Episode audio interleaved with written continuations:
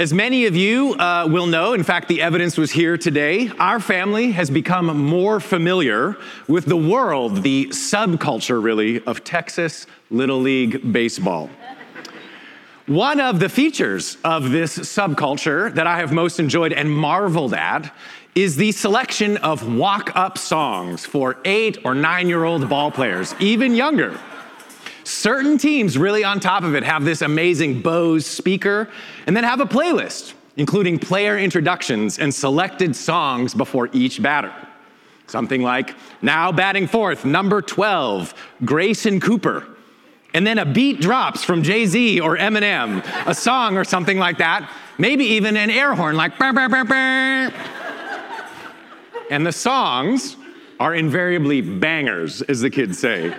They're pump up songs meant to give you swagger and confidence.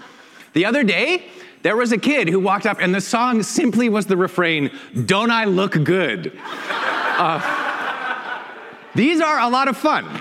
And I have to admit, imagining, wouldn't it be nice for that in my own life when I'm changing the printer cartridge or doing laundry or something like that? Don't I look good as a soundtrack would be nice. But these songs, whether they're rock or rap, they all share this certain story or theme. Could be What's Up Danger or Danger Zone or We Are the Champions. But the songs are intended to communicate I'm a world beater. I'm gonna make it happen. That's the soundtrack, that's the story as these kids approach the plate. Today, today we have the privilege of baptizing Bree, Mar, Ethan, Addie, Kiva, Emma, Johnny, Audrey, and Teddy. We have this beautiful privilege of baptizing each of these precious ones. But what is the story?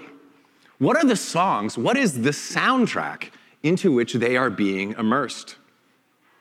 Today is also the beginning of a new sermon series here at Church of the Cross that Yah will be moving through over the coming months.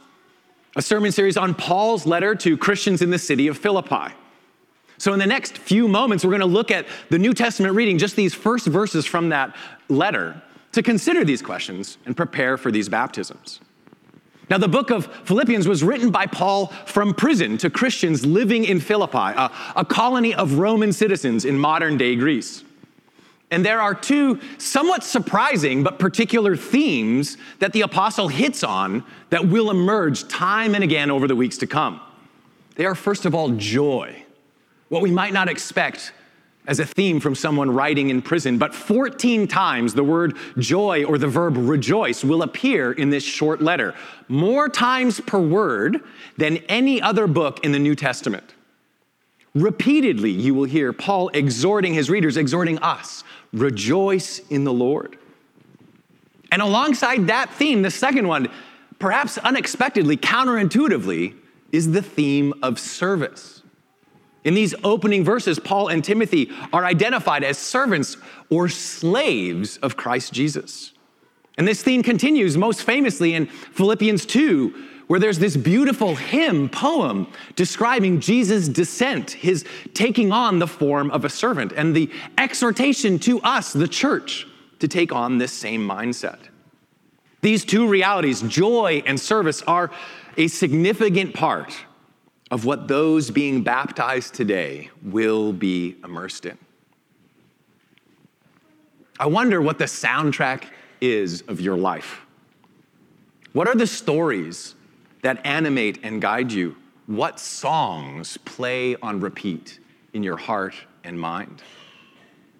For those who are in Christ, according to Paul, the story, the songs are ones of joy and rejoicing.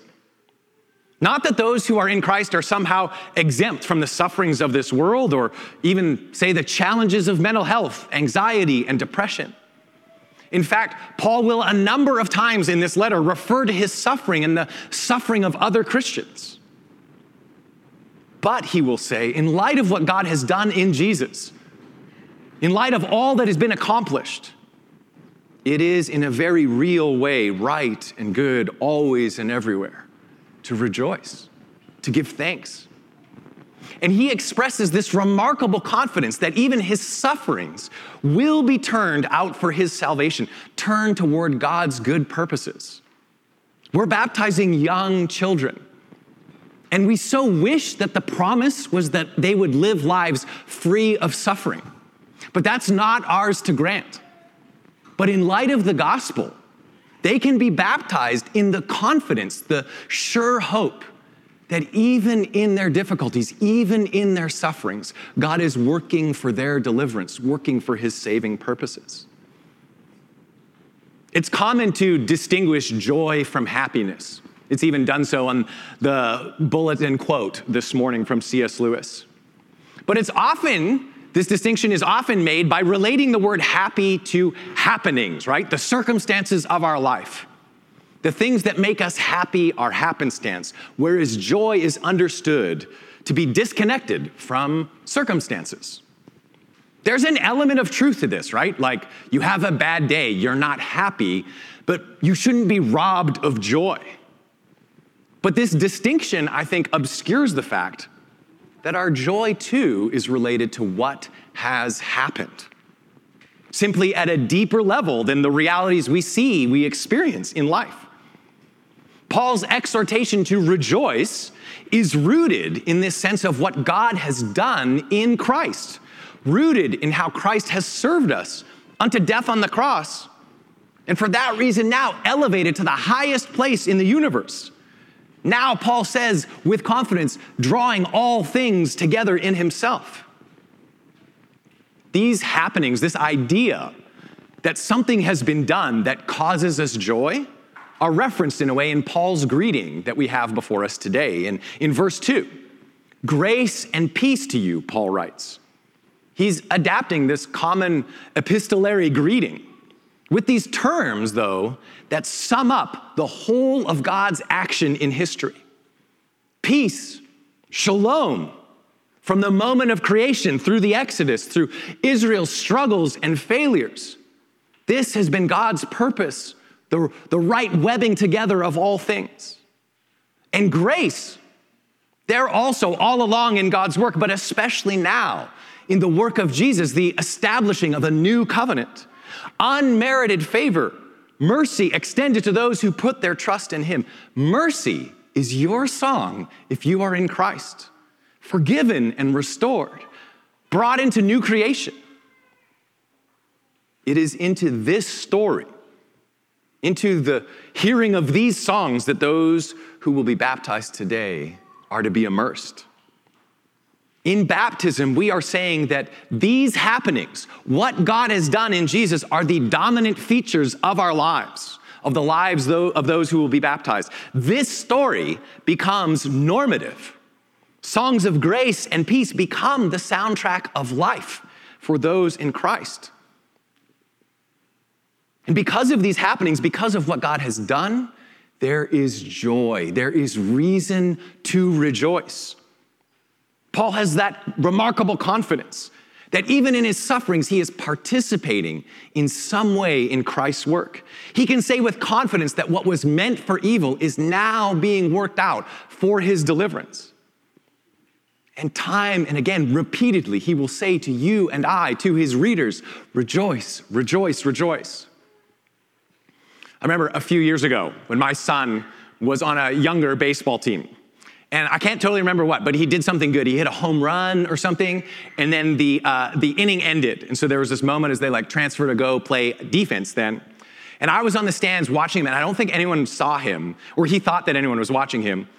And I just saw him do this amazing, like, celebratory gesture, just like, like this or something like that by himself. Not for anyone else. Not bragging or anything like that, but just exultant, joyous at what he had done, what had been accomplished. That exaltation, that sense of just abandon, relates to the theme of joy that Paul invites us to the church. Exaltation over what has been done, not by us, but what has been done and is being accomplished now in and through Jesus. Joy at his victory over death and sin, over the sure hope of grace and peace in our lives and into the future. For the baptized, these are the dominant events. This is the story. These are the songs sung over you as you suffer, as you struggle, as you fall into sin, as you seek after the face of God that so often seems hidden, after, as you pursue his righteousness. The dominant realities for you are grace and peace in Jesus and God our Father. The dominant reality is God's victory in Jesus. Sometimes I think about the songs I might choose for my kids if they were up to bat. They don't seem like they would fit. Next up, Emmett Coelho. On Christ the solid rock I stand. Next up, Lucy Coelho. Our sins, they are many, but his mercy is more. Next up, you. In your life, in your home, your vocation, your place of work or study, that challenging moment when your patience is tested, when you're confronted by your own failure. Could we with ink the ocean fill? And were the skies of parchment made, were every stalk on earth a quill, and every one a scribe by trade, to write the love of God above would drain the ocean dry. Perhaps the song would be Let Us Praise Jesus, the washer of feet. We sing these songs that they might become the soundtrack of our lives. We sing them here that they might become the soundtrack of our lives out there and that our lives might be brought in line with these normative realities the truth, the happenings of God. That last one, the washers of feet, of course, relates to the theme of service. If you're here with your child being baptized, that's your cue to go get them from childcare if you need. relates to the theme of service which is also present in Philippians, which is also something that we will baptize these precious little children into. We are all of us immersed into a life of service. Psalm 111, what we just read, spoke of the people of God inheriting the nations. But the nations are inherited by the people of God not by being conquering heroes, being world beaters, having swagger, but by service. As a overflow, out of the abundance of the joy that is ours. In our gospel reading this morning, the risen Jesus says to the disciples, As the Father has sent me, I am sending you. And in what way does the Father send Jesus? How is Jesus sent? As we'll see in Philippians, Jesus is sent as a servant. And two times in John chapter 20, Jesus extends his peace to the disciples. In that first encounter, he does it later on too, but in that first encounter, twice, he says, Peace be to you. It's as though the first gift of peace is to minister to them in their distress, their fear. But the second gift of peace comes with this commission peace for being sent, peace for the journey, peace for a life of service. In this same way, the grace and peace that is ours in Christ, the joy that arises from what He's done, are not simply for our fortification against the difficulties of life. The joy that is ours, the abundance of His grace and peace, is to lead to this life of service to Christ, who was Himself the servant of us all. It's a hard truth. In a few minutes, in a few minutes, you'll hear in the baptismal liturgy the charge over each of these baptized children that they must persist as Christ's faithful servant to the end of their days. That is a sobering thing. Think of the pattern of Jesus' life. The word Paul uses is the same word that's used for slaves and bondservants. That doesn't feel like a particularly joyful reality. I'd rather be, don't I look good all the time? Yet to live this life, the life of a servant to Christ, is to live in line with the grain of reality, is to live in line with God's gracious and peaceful actions in history. It's to participate in His life, in the life of the one who, for the joy set before him, suffered the cross it's the life of the one who accomplished our salvation, the renewal of all things, who conquered death and evil and hell by his service. It's the most true story. It's to live in line with the story at the center of all reality, to dance in line with the song that is at the center of all things. Jesus' way, the way of service, is the way to live, animated by the joy of what God's done for us in Christ and leading to rejoicing. Theologian Mark Oakley has described sin as an addiction to being less than yourself.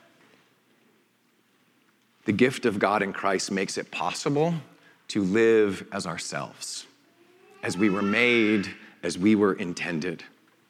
And Jesus shows us the way to be ourselves, to be truly human, is to be a servant. This is the way to live the way of joy, the way of grace, and the way of peace. The way into which we are, we all can be plunged, immersed, and baptized. In the name of the Father, the Son, and the Holy Spirit. Amen.